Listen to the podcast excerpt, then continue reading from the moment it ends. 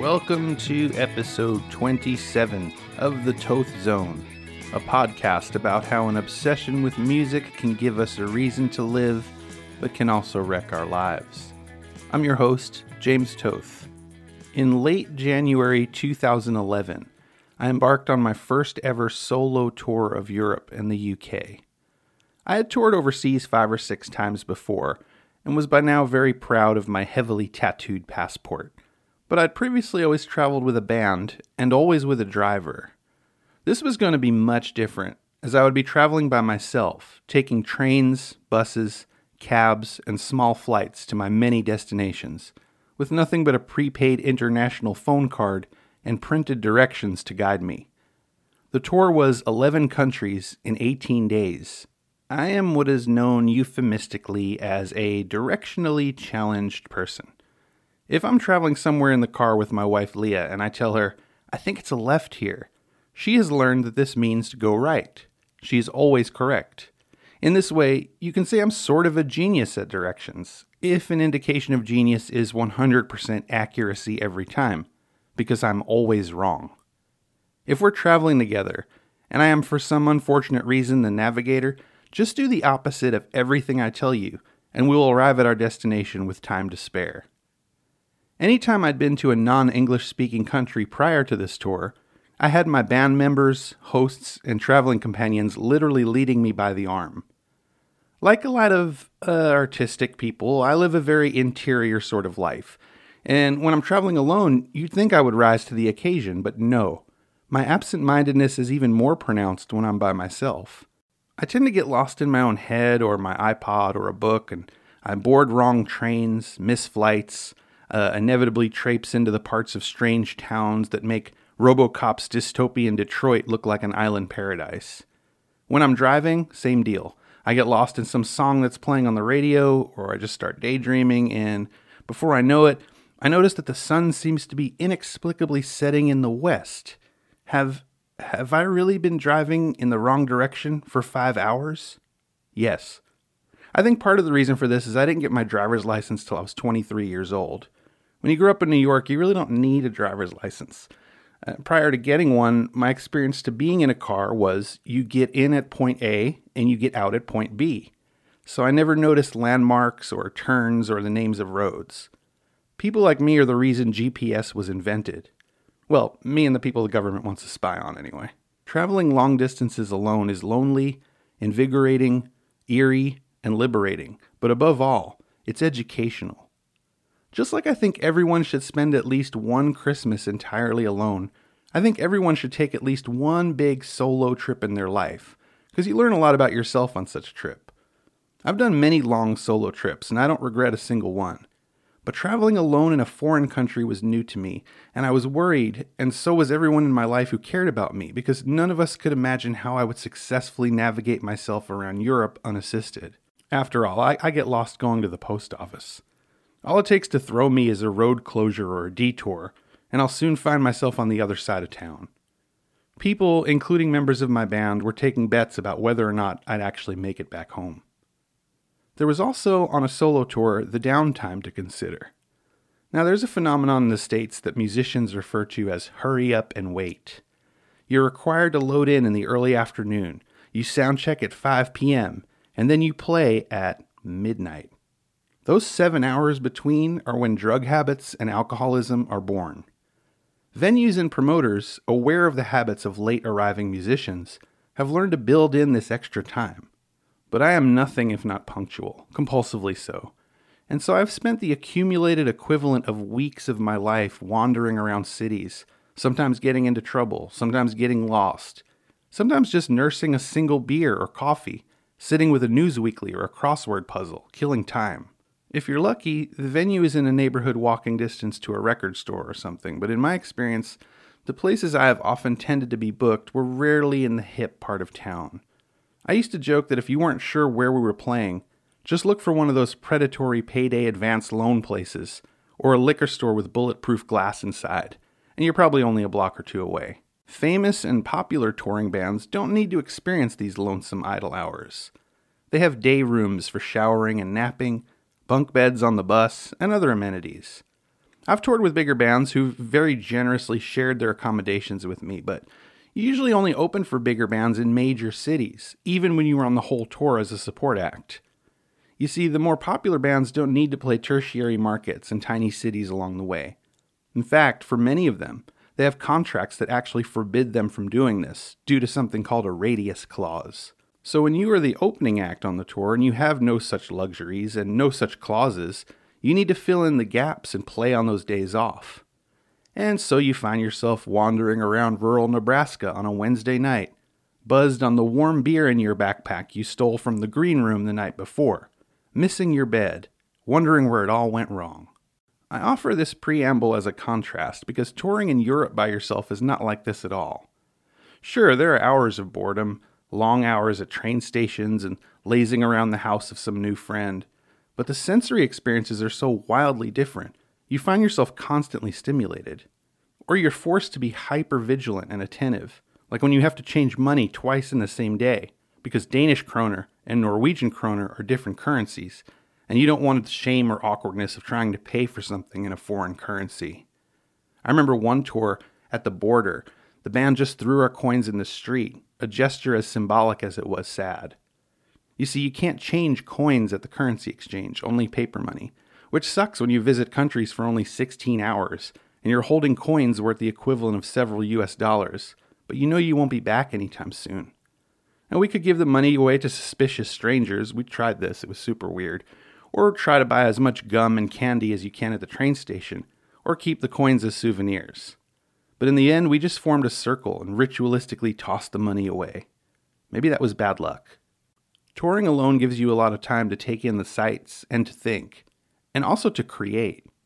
Side story here, but one morning after a gig, I was traveling from Cork to Limerick, and I had to walk several kilometers to the bus station.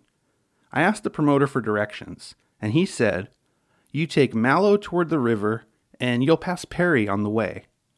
Immediately, my brain made Mallow a verb, Perry a person, and I began constructing a song on the spot. On the long walk to the bus station, I began writing in my head a sort of modern murder ballad, and by the time I arrived, I had a finished song based on the directions I was given Mallow toward the river, passing Perry on the way. This song is on my album Clippership, and it's one of my favorite things I've written, even though Mallow isn't a reverb, you know. Maybe it can be now, you know, to Mallow, sort of saunter, mosey, you know.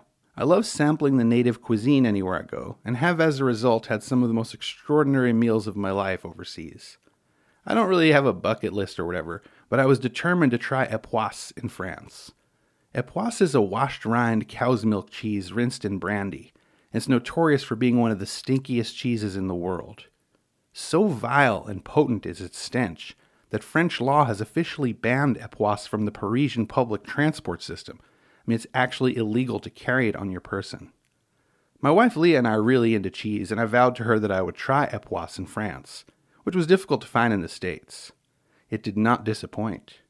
I convinced the members of my band to try it, and though they were reluctant at first, they were good sports and they gamely sampled some, and they all said the same thing everyone says when they eat a washed rind cheese. It smells awful, but it tastes really good. I remember we didn't have any crackers or a spreading knife or even a spoon, so we all passed around this very gooey and expensive stinky cheese and just ate it with our fingers while standing outside a venue. Good memory. And despite a lifelong aversion to mustard, I sampled several different varieties when I was in Dijon, because why not? And you know what? I found that if you can eat mustard in Dijon and still not like mustard, boy, you really don't like mustard. In my experience, uh, European hosts don't always believe you when you say you want the local stuff. German promoters always seem particularly averse to serving me German food, always trying to treat me instead to Indian food or pizza. And one time, touring in Montreal with my wife, we asked some fans where would be a good place to eat before the show. And these well meaning fans, knowing we were traveling from Kentucky, recommended a place they said we would love. So we followed their directions a few blocks until we arrived at the place they recommended. Is that a. Leah said, trailing off. Surely not, I said. But yes, Kentucky Fried Chicken. Pretty sure we still ate there, though. I don't care how you feel about fast food, but if you're an American and you've just spent two weeks eating lentils and Yorkshire pudding, and you spot a Burger King in the middle of Basel, you are going there, my friend. When I first started touring in Europe and the UK, every American band was treated like they were Led Zeppelin. I mean, they really rolled out the red carpet. The disparity between the way American bands are treated overseas and the way they are treated in their home country is pretty dramatic. Things like home cooked meals and accommodations are a given. And no one's bummed when the crowds are smaller than expected, because no poor bastard promoter has to walk to the ATM at the end of the night to pay you your fee, because most of the shows are government sponsored. Remember a few episodes ago when I told you about my band's nightly routine of begging the very crowd who paid to see us for a floor to crash on? That doesn't really happen in Europe. Now, I'm not saying all the accommodations are four star. I've stayed on gymnasium floors and in numerous squalid anarchist hostels and countless gnarly squats. Like the one where my host produced a thin, soiled mattress from behind a stack of amps and proudly exclaimed, Many bands have slept on this mattress. The point is, though, you never find yourself trying to sneak into a just vacated Motel 6 at 3 a.m. And while I'll contend that there's nothing lonelier than foreign television, I've stayed in many beautiful, even opulent hotels, and in far more nice places than not. Now, unfortunately, things have changed quite a bit since I started touring. The band The Mendoza Line, an amazing band by the way, has a great song called Faithful Brother, which it always seemed to me was about how America sort of cashed in a lot of the goodwill during the George W. years and that the perception of American tourists, which includes American touring bands, unfortunately, was swiftly changing for the worse due to our foreign and domestic policies. I've actually not been to Europe since Trump's presidency, but I imagine the situation's only gotten worse. I think next time I go, I'll just tell everyone I meet that I'm Canadian. Now, the first time I embarked on a big tour of Europe with a band, I was really green. My geography wasn't great, and my grasp of foreign languages was even worse. In the Toth Zone tradition of me telling you stories that make me look like a buffoon, I'll tell you that when I got the itinerary for my first long tour of Europe, I was so disappointed that the German cities I most wanted to visit weren't on there. Now, being a big krautrock fan, in Germany I of course wanted to see Cologne, home of Can, and Munich, home of Amon Düül and Embryo. Looking at the tour itinerary, I'd never heard of any of these places I was booked to play. What is Munchen? Where the hell is Köln? Yeah, laugh it up, friends. But I know that while most of you are having a justifiable laugh at my expense right now, there are at least a few of you who are totally confused. You see, when you travel from a foreign country to the US, well, Baltimore is just Baltimore. Phoenix is just called Phoenix. But in Germany and many other countries, the cities we know by name are spelled and pronounced differently in the native language, and thus they look very different on road signs and train tickets and tour itineraries. I won't bore you with the details, but Munich and Cologne, for example, are the French names for those cities. The English names for those cities were, for whatever reason, taken from the French instead of the German. Other European cities with different names in English include Rome, Naples, Venice, Florence, Vienna, Warsaw, and Prague. Now, maybe this was done for profiling purposes, like how in New York I always knew I was dealing with a tourist, whenever someone asked me for directions to Houston Street. Anyway, on this solo tour, I was traveling with a backpack and a suitcase full of CDs and records. No guitar? Nope. I've revealed before on this podcast that I'm not really a gear guy. So on tour in Europe, I backline my guitars. For those of you who are unfamiliar with the term, backline means the club or promoter provides amps and most of the drum kit, as well as things like pianos and upright basses if you need them.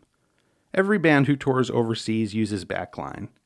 For one thing, carting Marshall stacks and Hammond organs overseas is prohibitively expensive. For another, there is the voltage issue. It seems like every other country has a different shaped wall outlet, and while you can buy adapters, I own an adapter for every Western European country to plug in my phone and iPod, but they are notoriously problematic on stage for some reason. Backline is convenient, but it can also be a hassle, especially if you're used to your own gear because every piece of gear has its own idiosyncrasies.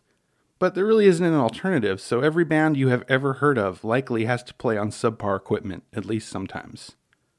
But sometimes you get lucky. One time, on a duo tour of Europe with a pedal steel player, we were told that there was only one Sho-Bud pedal steel for rent in the entire small country we were playing.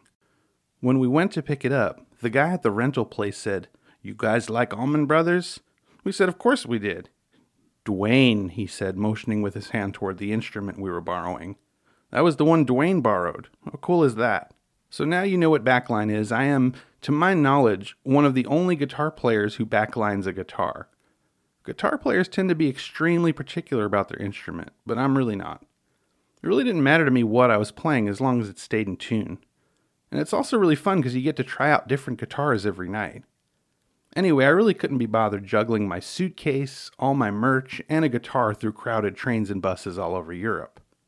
Now, just like with regular backline, this can go either way. Sometimes you just get a beat up $100 Ibanez. Sometimes the promoter brings you his prized possession, a 1967 D28 Martin, handed down from his father, who got it from Roy Harper. One time in Glasgow, I was waiting to play, and I was starting to get nervous because the promoter had yet to secure a guitar for me to use for my set. I distracted myself by watching the opening act disembowel a three quarter size Epiphone electric, jamming drumsticks between the strings, and literally stepping on the tremolo bar. I guess you can guess what happened next. Promoter came up and reassured me I'd have a guitar for my set. The opening band has a guitar you can use. My booking agent was astonished when I told him I wanted to backline my guitars. As I said, this really isn't done. We eventually worked it out so we were able to do it, but before that, he said the four words I most hate to hear when I am in Europe on tour. Four words that make me want to scream, cry, and punch something all at the same time.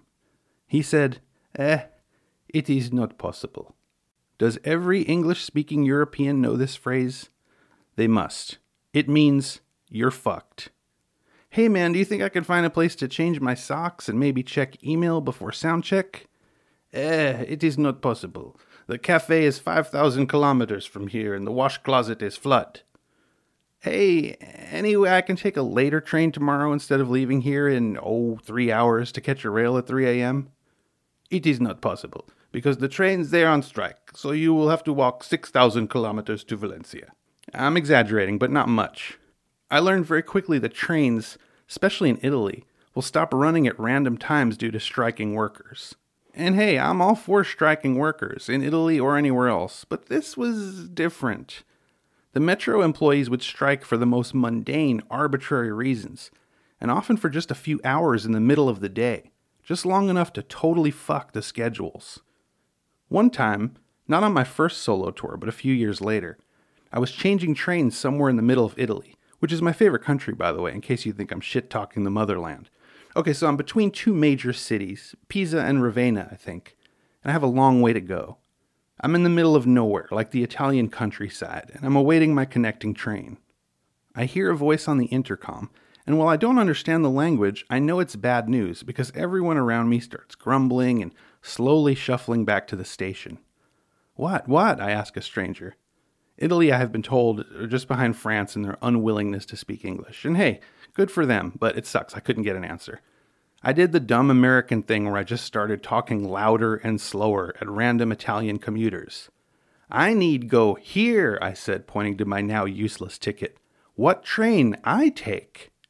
No train, a kind woman eventually told me. Strike. Eh, wet leaves on track. Wet leaves on the track! Now, occasionally missing a connection in your home country is an unavoidable thing. In fact, I think I've missed more connecting flights than I've made. But what is a relatively minor inconvenience in the States is a major catastrophe in a foreign country where you don't speak the language. I was stranded. Wet leaves on the track. I found a payphone and I used my prepaid phone card, remember those, to call my booking agent, but he didn't answer. What now? I somehow managed to find the help desk, was told I'd have to take a bus. Great. You buy ticket now, the man said. Where is the bus station? I asked in a panic. Oh, it's a zillion kilometers away. How do I get there? Taxicab. Can I get a refund on this ticket I'm not using at least? It is not possible. Fine. Into a cab I go. Italians, I love you. I really do. Your country, your people, your cuisine, but all of your drivers are lunatics. There doesn't seem to be any real guiding principle to driving in Italy. I'm convinced the lines on the street are just there for decoration. The roads themselves don't help. Often they are narrow, circuitous, and maze like, a result of both bombings and earthquakes. So they just sort of snake around every which way, up hills and around corners. Imagine if concrete actually grew in nature, like ivy. That's how a lot of the roads look.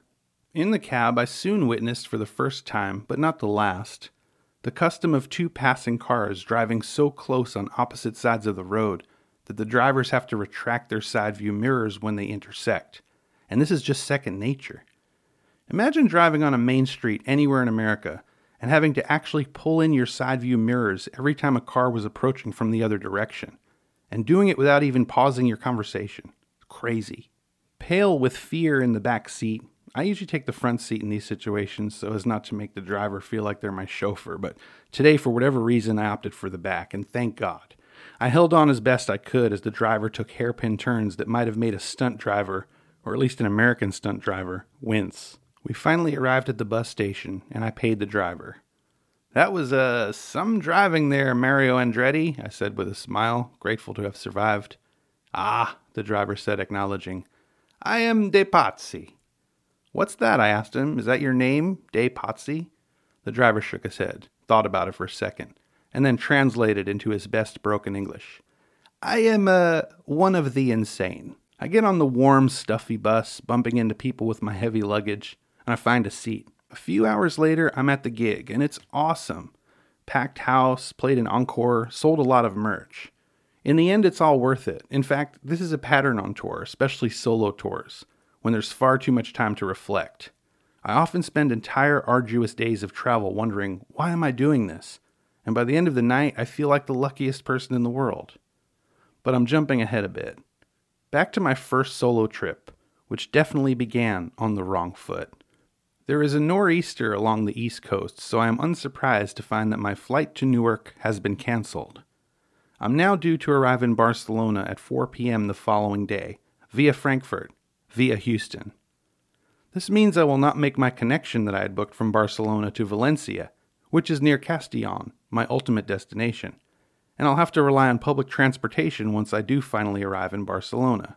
I am seated beside a friendly but overly inquisitive German anesthesiologist named Fred. He has a firm handshake, and upon learning that I am a musician on tour, he promptly insists I autograph a page in his journal. I contemplate signing it Sufjan Stevens, but think better of it.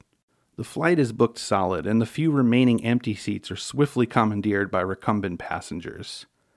About an hour into the flight, a woman in first class suffers a panic attack, and my loquacious anesthesiologist is summoned forth to offer assistance. He switches seats with a visibly shaken old man who has just witnessed said panic attack. They end up administering red wine to the panic stricken woman to calm her down.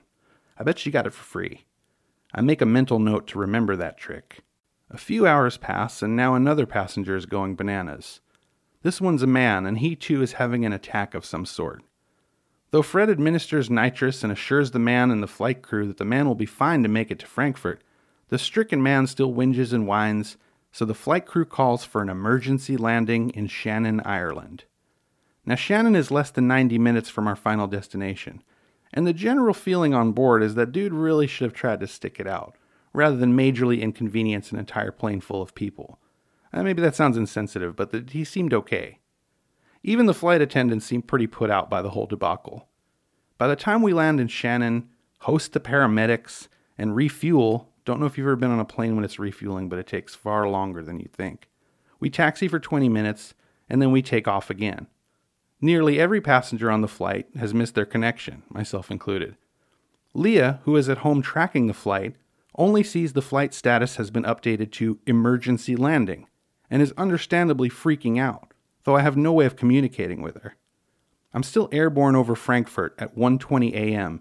when somewhere below my scheduled flight to Barcelona takes off without me, my checked luggage with it. We land in Frankfurt at last. After standing for 90 minutes in a long line of irate passengers, I am rerouted to Barcelona. I have just enough time in between to assure Leah that I'm okay and to brief my booking agent on my current situation. Surely I'm not the first person to notice that from 37,000 feet, Barcelona looks exactly like a giant circuit board. I also have a nice aerial view of the Swiss Alps, but I'm so exhausted I can't really enjoy it. By the time I arrive at the station to board my train from Barcelona to Castellón, I'm somewhat delirious. Every flight I've been on these past two days has either been delayed or canceled entirely, and I've missed four separate connections. The final train trip is a two hour ride to Castellón, where I have been assured that someone will be present upon my arrival to drive me to my hotel, where I plan to sleep the sleep of the dead. I look at the screen announcing departures, and my train is Demorada. Given my luck and the events of the past 36 hours, I don't need to know Spanish to know what that means. I ask a wild eyed conductor how long until the next train to Castellón leaves. He says, No problem, no problem. Arrival at last 37 hours, four flights, one bus, two trains, and four countries later. No sleep, wearing the same clothes. By coincidence, I run into my friends Thurston Moore and James Blackshaw in the hotel lobby while I'm checking in. We're all in town to play the same festival. We catch up briefly, and upon hearing of my adventure, they tell me to go to bed and that they'll see me tomorrow. I'm sort of bummed to miss their sets later this evening, but there is absolutely no way. Next morning, I wake at the Mindoro Hotel in Castellón and somehow manage to get myself up for an ungodly 10 a.m. sound check. But the venue is beautiful and the sound is great. And though I've been around long enough to know that a sound check at a festival is rendered pretty much moot after nine other sound checks and 11 hours, but I choose to remain encouraged nonetheless. I walk around Castellón and buy some bananas and a can of lemon Fanta. Fanta is ubiquitous all over Europe and has a really interesting origin story. It was created in Germany when the ingredients used to make Coke became scarce right before the war. Germany, in a showing of remarkable fecundity, concocted the drink using ingredients they had an abundance of at the time, namely whey and apple pomace. I've since developed a taste for Fanta. I very quickly check my email from the hotel lobby, very quickly because email costs 35 cents a minute, and I'm getting picked up in just a few minutes for the airport in Pisa. I make sure to check emails from my booking agent and my wife, and I save anything non pressing for later. In Pisa, I play one of the best shows of my touring life. I always seem to have great shows in Italy. Tonight is an amazing old bombed out church, and the attentive standing room only crowd is dead silent except for loud applause. I sell all of my merch, everything. I actually have more customers than CDs, so a few fans leave empty handed. Great! but this means I have to somehow have a new box of merch sent somewhere en route. I won't go into that whole story now, but the short version is I never actually received any more merch for the tour, because the box that was shipped to me was always one city behind for the entire trip, rerouted at least seven times, and never actually reaching me until I was back home in Kentucky weeks later. Prior to that, this little package followed me to Bologna, York, Glasgow, Amsterdam, Helsinki, Brussels, and Utrecht. Genoa is the birthplace of pesto. There are a lot of 13th century medieval structures still standing here, and though I have never been a person who takes pictures, I find myself wishing I'd brought a camera along. I learned from some new friends that fettuccine alfredo is an American invention, same as french fries or pork fried rice. My new friends laugh when I tell them that I like it. No one in Italy has ever eaten that, they say. But food in general is extraordinary in Italy, like Guinness off the tap in Dublin, it's incomparable to the American equivalent. And I say that as someone who grew up in New York with an Italian grandmother. In Capri, I eat a lunch of homemade pasta ragu cooked by my friend Giacomo's grandmother, with tomatoes grown on her farm, and with beef from cattle raised in her village. Needless to say, it's an unforgettable meal, one of many. I am recognized at a pizzeria in Ravenna. The waiter approaches me with a program from the theater where I'd played the night before, and points to the picture of me, asking if it's me, and I say yes. Soon he brings out the whole staff and they all take pictures with me. As this particular pizzeria has a Facebook page, I expect to get some ribbing from my wife over this later. A few days later, I am on a bus through the English countryside. It's uncomfortable and cramped, but I'd be lying if I said it wasn't a relief to be around people who spoke English for the first time in two weeks. A few minutes into the trip, I'm suddenly very warm. Now, I'm unusually hot natured. I think I mentioned this before.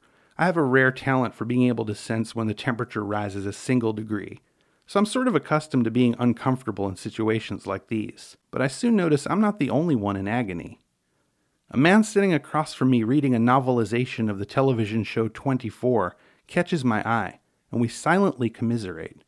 He makes the it's hot in here face and mimes fanning himself. A row up from him, a woman is pulling at her collar. She too does the universal, is it hot in here or is it just me expression.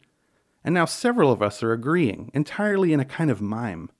It's almost like a silent film, the way we're all able to communicate non verbally. This is fascinating and for me somewhat ironic, especially since this is like the first English country I've been in in days and no one's speaking English. Just then, a very well dressed, tall, and thin man behind us gets in on our mime act, and noticing our discomfort, he raises a finger, again, no words, and nods and smiles and points to the bus driver in the universal expression of, I'll take care of it, and begins to walk down to the front of the bus. Oh, thank God, he's going to go ask the driver to turn down the heat. It's sweltering in here. I lean back, confident that the problem will soon be fixed, and grateful to this stranger for agreeing to be our representative. What a cool world it is sometimes. I am just about to close my eyes when I hear a shout from the front of the bus and I look up to see our representative inches from the bus driver's face. Are you a fucking reptile? He shouts at the driver. He then informs the driver that people are, quote, dying back there and demands that the heat be turned down.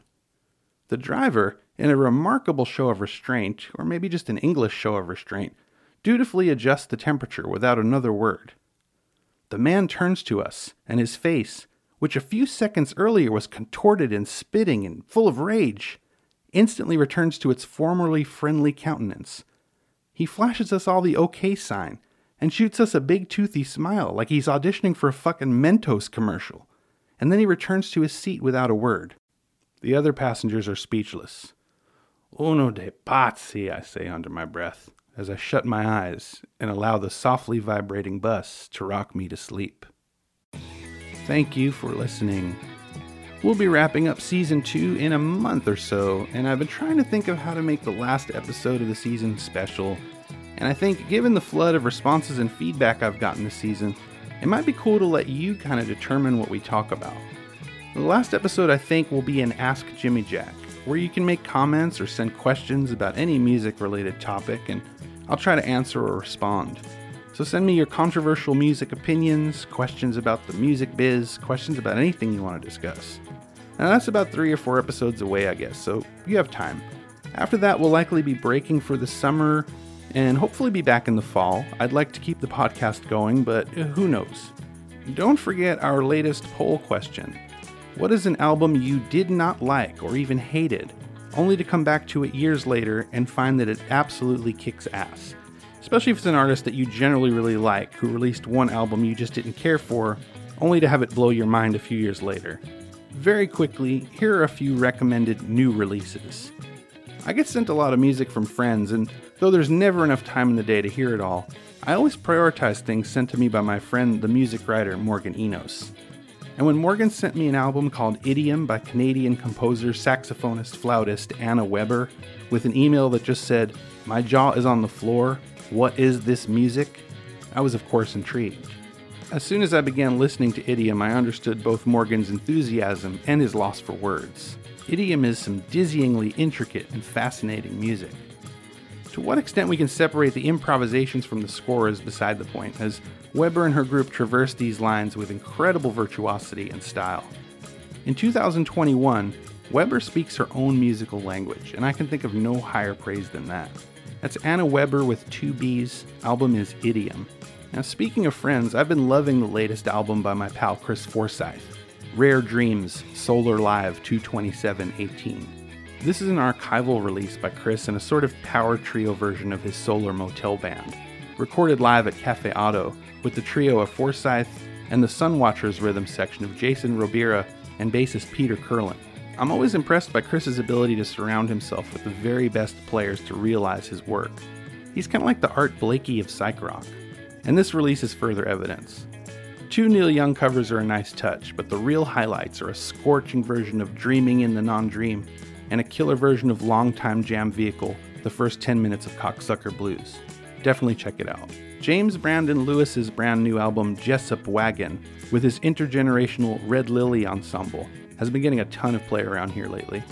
You always know a record's going to be worth hearing when you see the names William Parker or Chad Taylor on it, but also got to credit cellist Chris Hoffman and cornetist Kirk Knuffke for their part in bringing Lewis's confident, commanding, deep, groovy, and thunderous tunes to life. The final track, Chemurgy, is my favorite, one of two tracks featuring Parker playing the djembe. Experiment Station is also a knockout track. And side note, Jesup Wagon earns the distinction of being the rare jazz album with spoken word bits that don't make me want to hit the skip button. Excellent record. Lastly, Teenage Fanclub's latest album, Endless Arcade, is released this month. It's the band's first without co founding songwriter Gerard Love, and that definitely gave me some pause as a longtime fan because I always loved the Jerry songs. But I needn't have worried too much, as this is another excellent Fannies album that continues their late career victory lap. The long solo on Opener Home is alone worth the price of admission. It was driving me crazy because the guitar was reminding me of something I couldn't place until I realized what it reminded me of. It was Elliott Randall's legendary solo in Reelin' in the Years. Elsewhere, the tunes, harmonies, and playing are as irresistible as ever.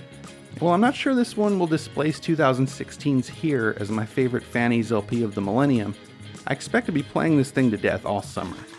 Is there any band that sounds better in the summertime than Teenage Fanclub?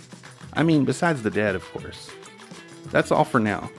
You can find me on Twitter at Jimmy Jack Toth and on Patreon at patreon.com slash the Toth Zone. If you're not already a patron, please do consider pledging and keep this podcast ad free. Tiers begin at only $5 a month and earn you lots of cool stuff, including early access to each new episode of The Toth Zone. You can also reach me at the Toth Zone at outlook.com. Thank you for sticking around. I hope you're all doing great and feeling fine. See you next episode. Till then, this is The Toth Zone.